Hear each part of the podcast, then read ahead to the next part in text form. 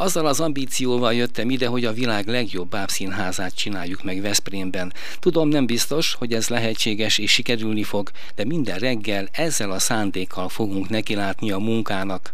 Ezt Markó Robert, a Veszprémi Kabóca Bábszínház újonnan kinevezett igazgatója nyilatkozta bemutatkozó sajtótájékoztatóján a napokban. A műsor vendége Markó Robert igazgató úr, akit nagy szeretettel köszöntök. Köszönöm, hogy elfogadta a felkérésemet az interjúra. Marko Robert előzőleg a Győri Vaskakas Bábszínház korábbi művészeti vezetője volt, és október 15-től vette át a Veszprémi Teátrum vezetését, mint kitűnt elég markáns elképzelésekkel. Mi mindenre alapozható ez? Hát azt gondolom én, furcsa mindig, amikor az embert szembesítik a saját szavaival, de azt gondolom, hogy kisebb célért nem nagyon érdemes elindulni. Tehát nyilván vannak itt különféle infrastruktúrális, szervezeti, anyagi, mindenféle korlátok, tehetségbeli korlátok, de közben meg úgy gondolom, hogy ha nem a, nem a legnagyobb célért indulunk el, vagy nem a, a, a tökéletességet próbáljuk meg elérni, akkor, akkor nem is nagyon érdemes hozzáfogni ahhoz, amit csinálunk. Úgyhogy én tényleg hiszem azt, hogy, hogy ha nem is a világ legjobb bábszínházat, de egy nagyon-nagyon jó bábszínházat fogunk tudni csinálni. Illetve hát ugye kinek mit jelent az, hogy a világon a legjobb. Tehát, hogy, hogy egy olyan bábszínházban gondolkodom, ami, ami Veszprém városát szolgálja, és nagyon fontosnak tartom azt, hogy nem feltétlenül kiszolgálja a nézőket, hanem szolgálja adott esetben az ő épülésüket, fejlődésüket, előrejutásukat és egy olyan bábszínházat, ami európai és nemzetközi szintéren is érdekes. A bábszínház, ez tulajdonképpen a, az előadó művészeti műfajok közül az egyik legősibb, több mint 6000 éves, és, és az egyik legdinamikusabban fejlődő mm, színházi műfaj vagy forma ö, rettentően sok ága van, ága boga, amit, a, a, amit Európában és Európán kívül is űznek a kollégák. Tehát én nagyon fontosnak tartom, hogy ismerjük meg azt, hogy más hogy csinálja, inspirálódjunk ebből, és ezt azzal a rendkívül izgalmas és nagyon ö, különleges kultúrával, ami a magyar kultúra és a magyar hagyomány, néphagyomány próbáljuk meg valamiféle módon ötvözni de van más ágazata is természetesen. Rengeteg próbálkozás van egészen kortárs, sőt, talán akár avantgard elképzelésekkel is. Ezekbe is belekóstolhat majd a Veszprémi közönség? Tulajdonképpen a Bábszínház egyébként egy avantgárd műfaj. Ugye 120 éves lenne a jövő esztendőben, 2024-ben Altót Sándor, aki egy Veszprémhez is kötődő világhírű magyar bábkészítő, olyan emberek nevezték őt géniusznak, mint például Pablo Picasso, tehát egy, egy, egy rendkívüli kubista festő, aki Párizsban is megfordult, sőt élt és alkotott. Az ő hagyatékának egy része egyébként Pápán, másik része az Országos Színház Történeti Múzeumban van ö, elhelyezve. Ö, azért hozom ide Altót Sándort, mert ő tényleg tulajdonképpen egy világhírű figura, és idehaza alig-alig ismert. Például ö, ilyen szempontból az avantgárdot természetesen be fogjuk hozni a, a színház kínálatába, hiszen azt gondolom, hogy az ő munkásságának a megismertetése az nagyon fontos. Ö, másfelől meg azt gondolom, hogy egy Veszprém jellegű városban, tehát egy vidék méretéből, ö, pozíciójából, elhelyezkedéséből, kulturális adottságaiból adódóan ö, nem nagyon érdemes másfajta színházat csinálni, mint népszínházat. Ami ízlésességet jelent, intelligenciát jelent, igényességet jelent, ugyanakkor jelent műfai és tematikus sokszínűséget, tehát nem gondolom én, hogy itt most valamiféle kortárs színházi kísérleteknek kellene meghatározni a fő irányvonalát ennek a színháznak, de nem tartom bajnak, hogyha időnként repertoárra, terítékre kerülnek ilyen előadások is. Tehát próbálunk egy inkább gondolati ív és nem formai ív mentén színházat csinálni, és hogy mondtam, az ízlésesség, az igényesség és az intelligencia hármasában nyúlni hozzá mindenhez, amihez hozzányúlunk. Egy kicsit nyújjunk vissza a múltba, most már tudjuk, hogy a jelen és a jövő mit tartogat. Igazgató úr, hogyan kezdte a pályáját? Hogyan lett bábos? Egy hát igazi elkötelezett bábos. Véletlenül. Véletlenül? Mondjam, Véletlenek nincsenek. Véletlenül, de legalábbis mindenféle kacskaringós úton.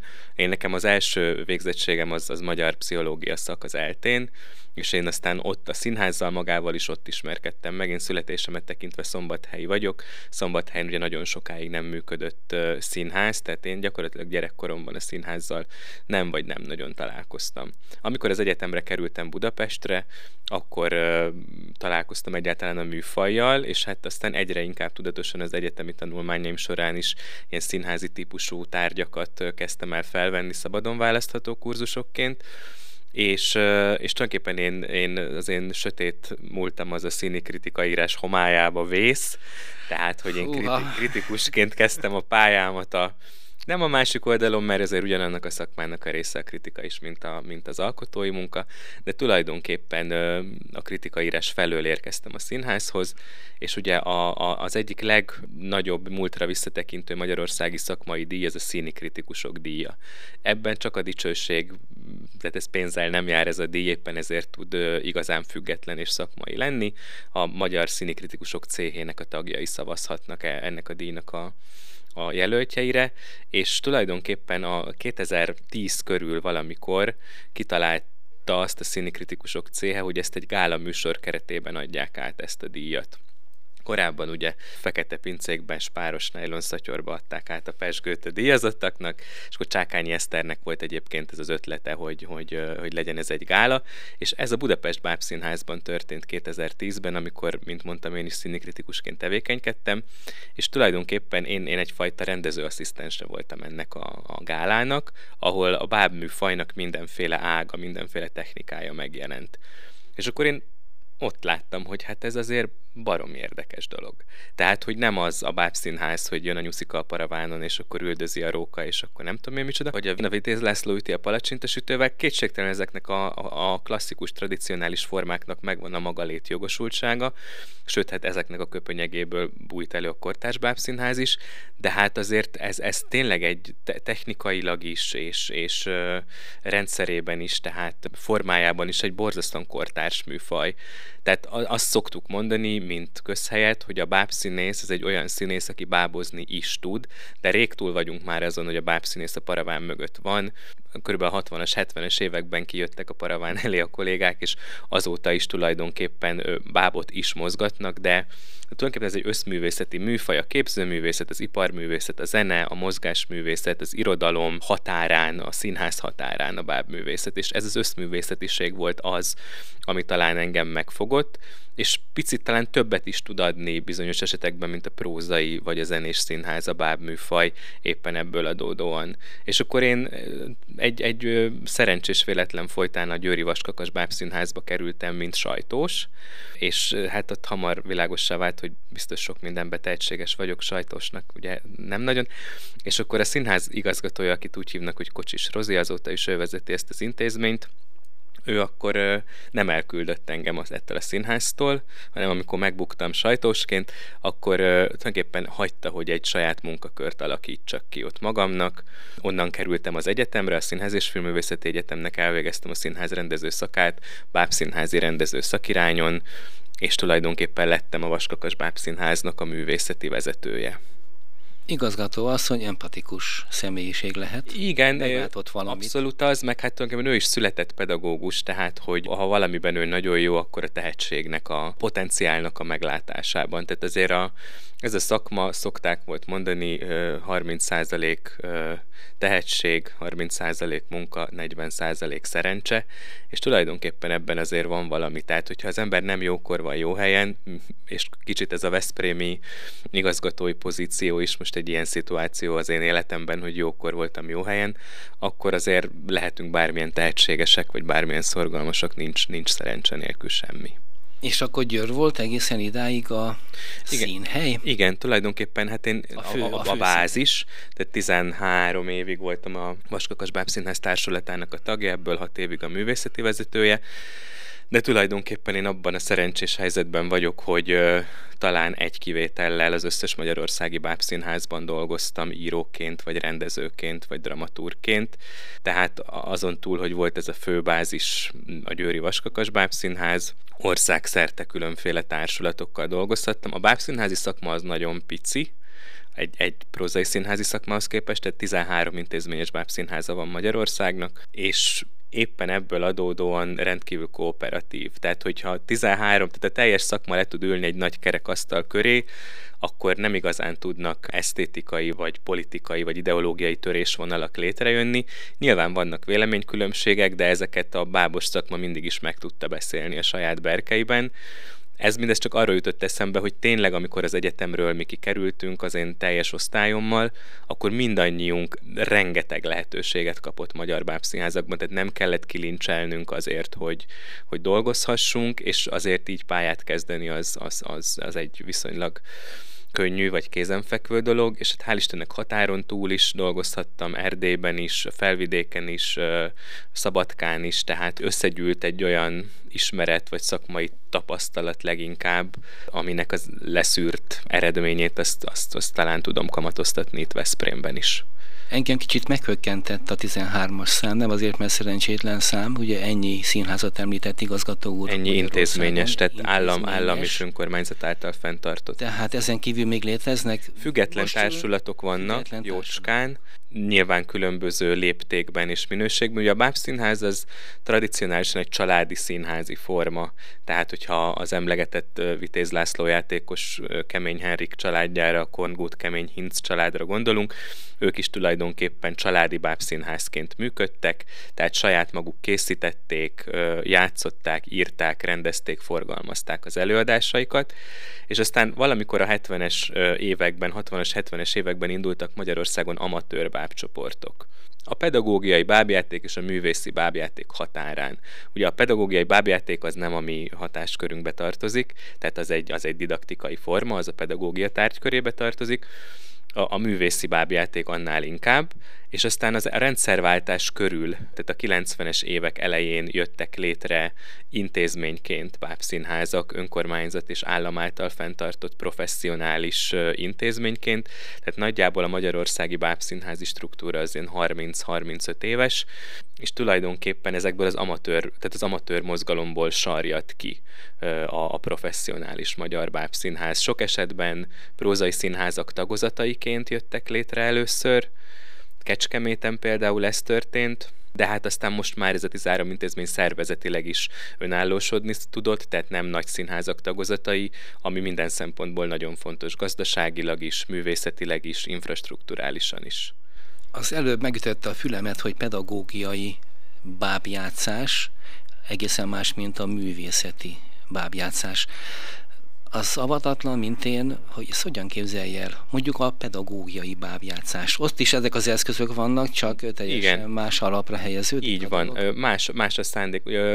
Nagyon sokszor szokták megkérdezni előadások után, közben, alatt újságíró kollégák, hogy mi az előadásnak, különösen gyerekelőadásnak, mi az előadásnak az üzenete, vagy a mondani valója. Ez egy, ez egy biztos I- kérdés. Igen, én, én hát azt szoktam erre mindig mondani, hogy ugye az üzenetet azt a posta közvetíti, meg az e-mail fiókok. Én életemben alkotóként soha nem akartam üzenni semmit a színpadról. A pedagógiai bábjátéknak, a didaktikai bábjátéknak mindig van valamilyen pedagógiai célja. Beszéljünk a kézmosás fontosságáról. Beszéljünk arról, hogy nézzünk körül az úttesten, mielőtt átmegyünk rajta. Nekünk a művészi bábjátékkal ehhez nagyon sok közünk nincsen. Én azt gondolom a mi feladatunknak, legyen szó arról, hogy gyerekeknek játszunk, ifjúsági közönségnek játszunk, felnőtteknek játszunk, tulajdonképpen mindegy, hogy erős történeteket meséljünk el. Úgy meséljünk el történeteket, hogy az átélhető legyen a közönség számára, azonosulni tudjanak a, a nézőink egy-egy figurával, és az azonosulás útján és a történet átélése útján tudjanak tanulságokat levonni a saját életükre vonatkozóan. Nyilvánvalóan ebben a leg, legméltóbb társunk, vagy a legkézenfekvőbb társunk az a népmese, ami, ami egy, egy tényleg évszázadok alatt kikristályosodott forma, és biztos a hallgatók közül sokan tudják, de elmondom azért, hogy a népmese az nem egy gyerekműfaj. Az történeti jellegénél fogva egy össztársadalmi műfaj, tehát azt, amikor mesélték a a, a régi korokban, akkor ezt hallotta a hat éves kisgyerek épp úgy, mint a 88 éves nagypapa, és az a csodálatos éppen ezekben a történetekben, hogy minden egyes korosztály a maga szintjén érti meg a történetet, és a maga szintjén tud az életére vonatkoztatható megküzdési stratégiákat, problémakezelési metódusokat, vagy bármilyen ö, ö, hasznos tanulságot levonni. És éppen ezért gondolom én azt, hogy ö, a jó gyerek előadást, ezt minden esetben élvezi a felnőtt is. Tehát, hogyha eljön a nagypapa az unokájával a, a, a Bábszínház Misi Mókus kalandjai című előadására, és a nagypapa nem érzi jól magát, hanem unatkozik, akkor mi valamit nem csináltunk jól.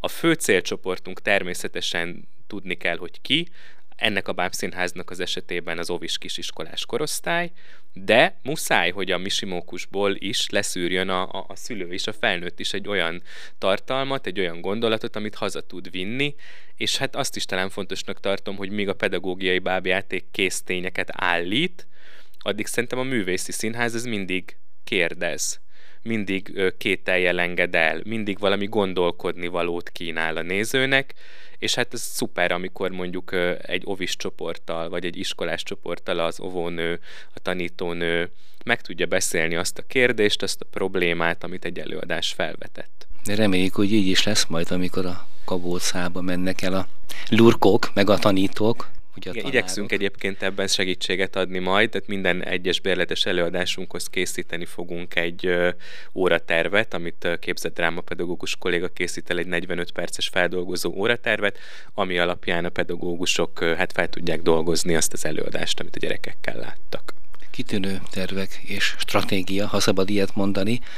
Igazgató úrnak a terep nem ismeretlen, Veszprém és a Kabóca, hiszen többször dolgozott íróként, rendezőként, de el is hangzott ez, hogy bár az nem, hogy pont Veszprémben is igen. járt, de én tudom, hogy igen. Milyen benyomása volt a Kabócáról, a társulatról, az itt folyó életről, amikor, amikor itt dolgozott? Igen, hát ugye én, én több igazgató alatt is dolgoztam itt ezzel a társulattal, és azóta a, nyilván a fluktuációnak, életsorsoknak köszönhetően kicserélődött a társulat nagy része.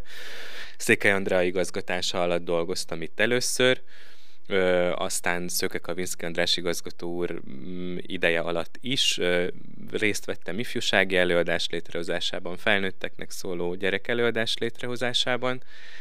Hát azt gondolom, hogy az nagyon meghatározta ennek a színháznak a sorsát Veszprémen belül, hogy nem volt egy fix bázisa. Tehát nem igazán lehetett tudni, hogy hol is van most a kabóca, volt is egy olyan évad a színház életében, amikor a, a, az volt a szlogenje az évados plakáton a színháznak, hogy Kabóca Bábszínház imit amot mindenütt. Ö, tényleg a város összes termeiben a hangvillától az agórán keresztül a különféle más kulturális szinterekig fölépett a Bábszínház. És azt hiszem, hogy most ez, hogyha kitérhetünk egy picit erre az épület kérdésre, hogy ez, ez a helyzet, ez, ez méltó módon rendeződik azzal, hogy a Deák Ferenc utcában a Bábszínház rendelkezésére fog állni egy, egy új épület, illetve egy, hát valójában új épület, de gyakorlatilag ez a, a Piarista Gimnázium torna termének a felújított verziója nagyon erősen szeretnénk azt kommunikálni most, hogy a Báb Színház december 1-től a, a Deák Ferenc utcai épületben játszik, ott tartjuk az előadásainkat, ott vagyunk mi magunk is, reméljük, hogy ott lesznek az irodáink, a közelben a műhelyünk, a szervezésünk, és egy szuper park az, ami körbeveszi ö, ezt az épületegyüttest egy kiállítótérrel kiegészülve, egy remek kávézóval kiegészülve, egy játszóházzal kiegészülve, ahol majd reméljük, hogy babaszínházi programokkal tudunk jelentkezni, tehát a négy éven aluliaknak szóló színházi programjainkkal, mert ez is egy nagyon-nagyon fontos irányvonal, én úgy gondolom. Tehát, hogy lesz most egy főhadiszállásunk, ahova, ahova várunk mindenkit szeretettel, és ennek a környékét szeretnénk a hét minden napján megtölteni élettel, hogy ne csak akkor legyen érdemes ellátogatni ebbe a parkba, amikor bábszínházi előadás van, hanem bábszínházi előadáson kívül is. Annyit még megemlíthetünk esetleg, hogy most ránézésre a díszletek, a sok technika nem biztos, hogy elfér. Van erre valamilyen elképzelés? Vagy, Igen, vagy elfér valahol, csak mi nem látjuk? Eddig is külső raktárakkal dolgozott azért a Bábszínház, illetve hogy a műhelyeink azok a, a Petőfi Színháznak a műhelyházában kaptak helyet, tehát ők továbbra is ott maradnak. A, a színházban ugye nyilvánvalóan a színészek, tehát a művészi munka mellett a szervezési osztály, illetve a gazdasági ö, osztálynak a munkatársai fognak helyet kapni. Biztos, hogy maga a környezet egyébként nagyon kedves és kellemes. Abszolút egy gyönyörű épített, épített örökség. Azt gondolom, hogy ez egy történelmi lehetőség és történelmi feladat, tehát egy színház történetében nem gyakran történik olyasmi, hogy a történet szót még elmondjam négyszer, hogy új épületbe költözhet és belakhatja azt, és ez azért azt mondjuk el, hogy egy, egy rendkívül igényesen felújított építményről vagy épületről beszélünk, úgyhogy most azt hiszem, hogy rajtunk a sor, hogy megháláljuk a, a városnak a bizalmát. Ahogy elhallgatom igazgató úrat, ennek semmi akadálya nem lesz a bizonyításnak, és biztos, Bízunk hogy teljes meg. mértékben, száz százalékban menni fog. Ami a korábban meghirdetett évadtervet illeti, ugye ez még az előző igazgató Szőke Kavinski András nevéhez fűződik, ehhez egyrészt tartják magukat, az igazi igazgató úr világát képviselő produkció a következő évad legelején várható. Ha már esetleg erről lehet beszélni publikus akkor mire számíthat a közönség? Igen, hát egy művészeti tanács segítségével kezdem én el a munkát, amelynek a tagja Ladányi Andrea Kossuth díjas táncművész, aki a Veszprémi Táncfesztiválnak sokáig volt zsűri tagja, és hát biztosan, ha kedves hallgatók is még, mint a Győri, Győri balett balerináját ismerik de hát ő, ő, ő tulajdonképpen Európa, illetve tengeren túl szerte ismert uh, táncművész és koreográfus, tehát ő lesz az egyik tagja a művészeti tanácsnak, a másik Boráros Szilárd, uh, bábszínházi tervező, aki Csehországban, Prágában végzett, és tényleg ő is európai, Európa legnagyobb színházaiban, nem csak bábszínházaiban tervez, és a harmadik tagja ennek a művészeti tanácsadó testületnek pedig Nagy Orsolya dramaturg, aki nekem Győrben ö, kollégám volt, és tulajdonképpen azt gondolom, hogy az ő világuk, az három nagyon különböző világ, ugye Andrá Nyugat-Európa felől, Szilárd Közép-Európa felől, Orsi abszolút a magyar ö, iskola szerint gondolkozik, és hogy velem kiegészülve ebből a négyesből fog létrejönni egy olyan természetesen magyar népmesén, az elmondottak alapján természetesen magyar népmesén alapuló előadás, amely élőzenével, a társulat minden tagjával, egy kortárs bábszínházi formával, ugyanakkor tradicionális marionett technikát használva jön majd létre. Én nagyon szeret, természetesen addig is fogunk műhelymunkákat végezni, előkészítő műhelymunkákat a társulattal, Andrával mozgás tréningeket, és létre fognak jönni kisebb produkciók, nem csak az élrendezésemben természetesen, de én azt szeretném, hogyha következő októberben, tehát körülbelül egy év múlva azt tudnánk mondani egy produkcióval, azt tudnánk állítani, hogy most ez a Kabóca Bábszínház, itt tartunk most művészileg, ezt az irányvonalat szeretnénk képviselni, ezt a léptéket szeretnénk képviselni, így gondolkozunk a Bábszínházról, az életről, a világról, a veszprémiségről, a magyarságról, mert ezt nagyon fontosnak tartom, hogy beszéljünk egy picit arról a világról, amiben élünk, különben múzeumot csinálunk, és nem színházat, és tulajdonképpen ez, ez az állítás lenne, ez a mondjuk úgy, hogy programadó előadás következő ősszel. Izgalmasan hangzik, mennyire sűrű egy-egy társulatnál egy ilyen művészeti tanács létrehozása? Nem sűrű emlegetik igazgatók általában. Mondhatom azt, hogy az utóbbi időben talán divat lett, de a valóságos funkciója az, az, az nem igazán én kívülről úgy látom, hogy nem mindenhol sikerül megtalálni. A Miskolci Nemzeti Színháznak van például egy szuperul működő művészeti tanácsa, ahol volt szerencsém egy előadást rendezni, tehát tapasztalatból mondom ez mindig rendkívül izgalmas, hogy különböző világlátású alkotók mondják el a véleményüket egy-egy előadásról. Amikor én dolgoztam ott, engem nagyon-nagyon előre vitt az, hogy markánsan más gondolunk a színházról, akár annak a formai dolgairól, vagy funkciójáról, vagy feladatáról, de mégis mindannyian az előadás sikeréért dolgozunk együtt. Befejezésképpen három villámkérdést teszek fel Veszprémről. Igazgató úrnak mi a véleménye Veszprém élhetőségéről, amennyire beletekinthet ebbe a fogalomkörbe? Én, ahogy talán említettem is, szombathelyen nőttem fel, ami egy hasonló méretű, kulturális adottságú, atmoszférájú város, mint Veszprém. Én amikor itt dolgoztam, és most is nagyon otthon érzem magam ebben a városban, tehát azt gondolom, hogy én alá tudom támasztani a statisztikát, mi szerint az egyik legélhetőbb magyar város. Mit gondol a város közlekedési viszonyairól? Nem nagyon látom át a város közlekedési viszonyait. Az biztos, hogy, hogy a, a buszközlekedést viszont most már lassan úgy ismerem, mint a tenyeremet, mert elköltözünk ebbe az új épületbe, tehát a pedagógusoknak kell lenni tudni mondanom valamit, hogy a 12-es busszal hogy fogják tudni ők megközelíteni a bábszínházat, de a, a V-busz is egyébként nagyon remek partnerünk, és készülünk egy olyan projekt el, hogy a gyerekeknek a bábszínházba jutás és a bábszínházból hazajutás is egyfajta művészeti élmény legyen. Ugye a Kabóca egy zöld szemléletű színház, ez tradicionálisan is így van, tehát hogy egy picit a közösségi közlekedésnek a népszerűsítése a művészet eszközeivel ez a bérleteseink számára hamarosan elérhető lesz. És végül milyennek találja igazgató úr Veszprém kulturális életét? Biztos, hogy többet tud róla, mint a közlekedési helyzetről. Hát, ha egy szóval kéne ö, leírnom, akkor Pesgőnek. Azért nagyon kevés, vagy én szerintem nincs is olyan magyar város, ahol ilyen lélekszámú közösségnek ennyi kulturális intézménye van. Ö, legyen szó előadó, de színházról, legyen szó zenéről, legyen szó képzőművészetről, iparművészetről.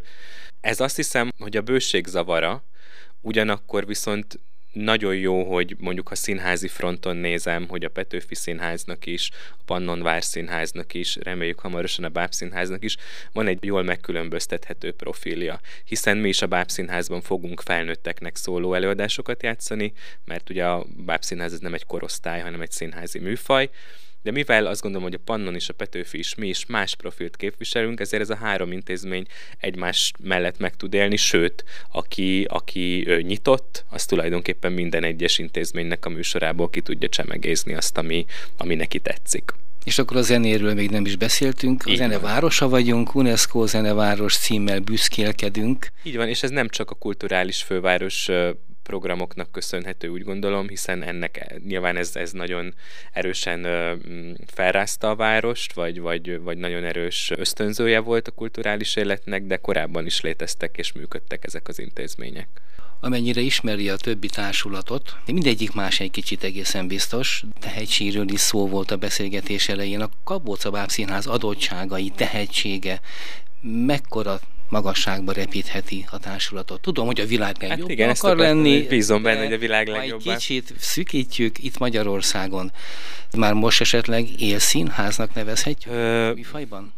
infrastruktúrális lehetőségeit tekintve, tehát most a társulat nagyságáról beszélek, ö, ö, támogatás mértékéről beszélek, a középmezőnyben helyezkedik el ez a színház és hát természetesen azt gondolom, hogy a jobbtól tanulni az nem szégyen, úgyhogy én nagyon szeretném a kollégáknak a jó gyakorlatait, országszerte jelenlévő jó gyakorlatait beépíteni a mi színházunk működésében is, és hát tényleg bízom abban, hogy, hogy a világ legjobb pápszínháza leszünk. Mondjuk, mire az én igazgatói ciklusom lejár, addigra ezt bátran kijelenthetjük. Szerintem előbb is be fog ez következni. Legyen így. És ehhez kívánunk mi Veszprémiek nagyon sok sikert.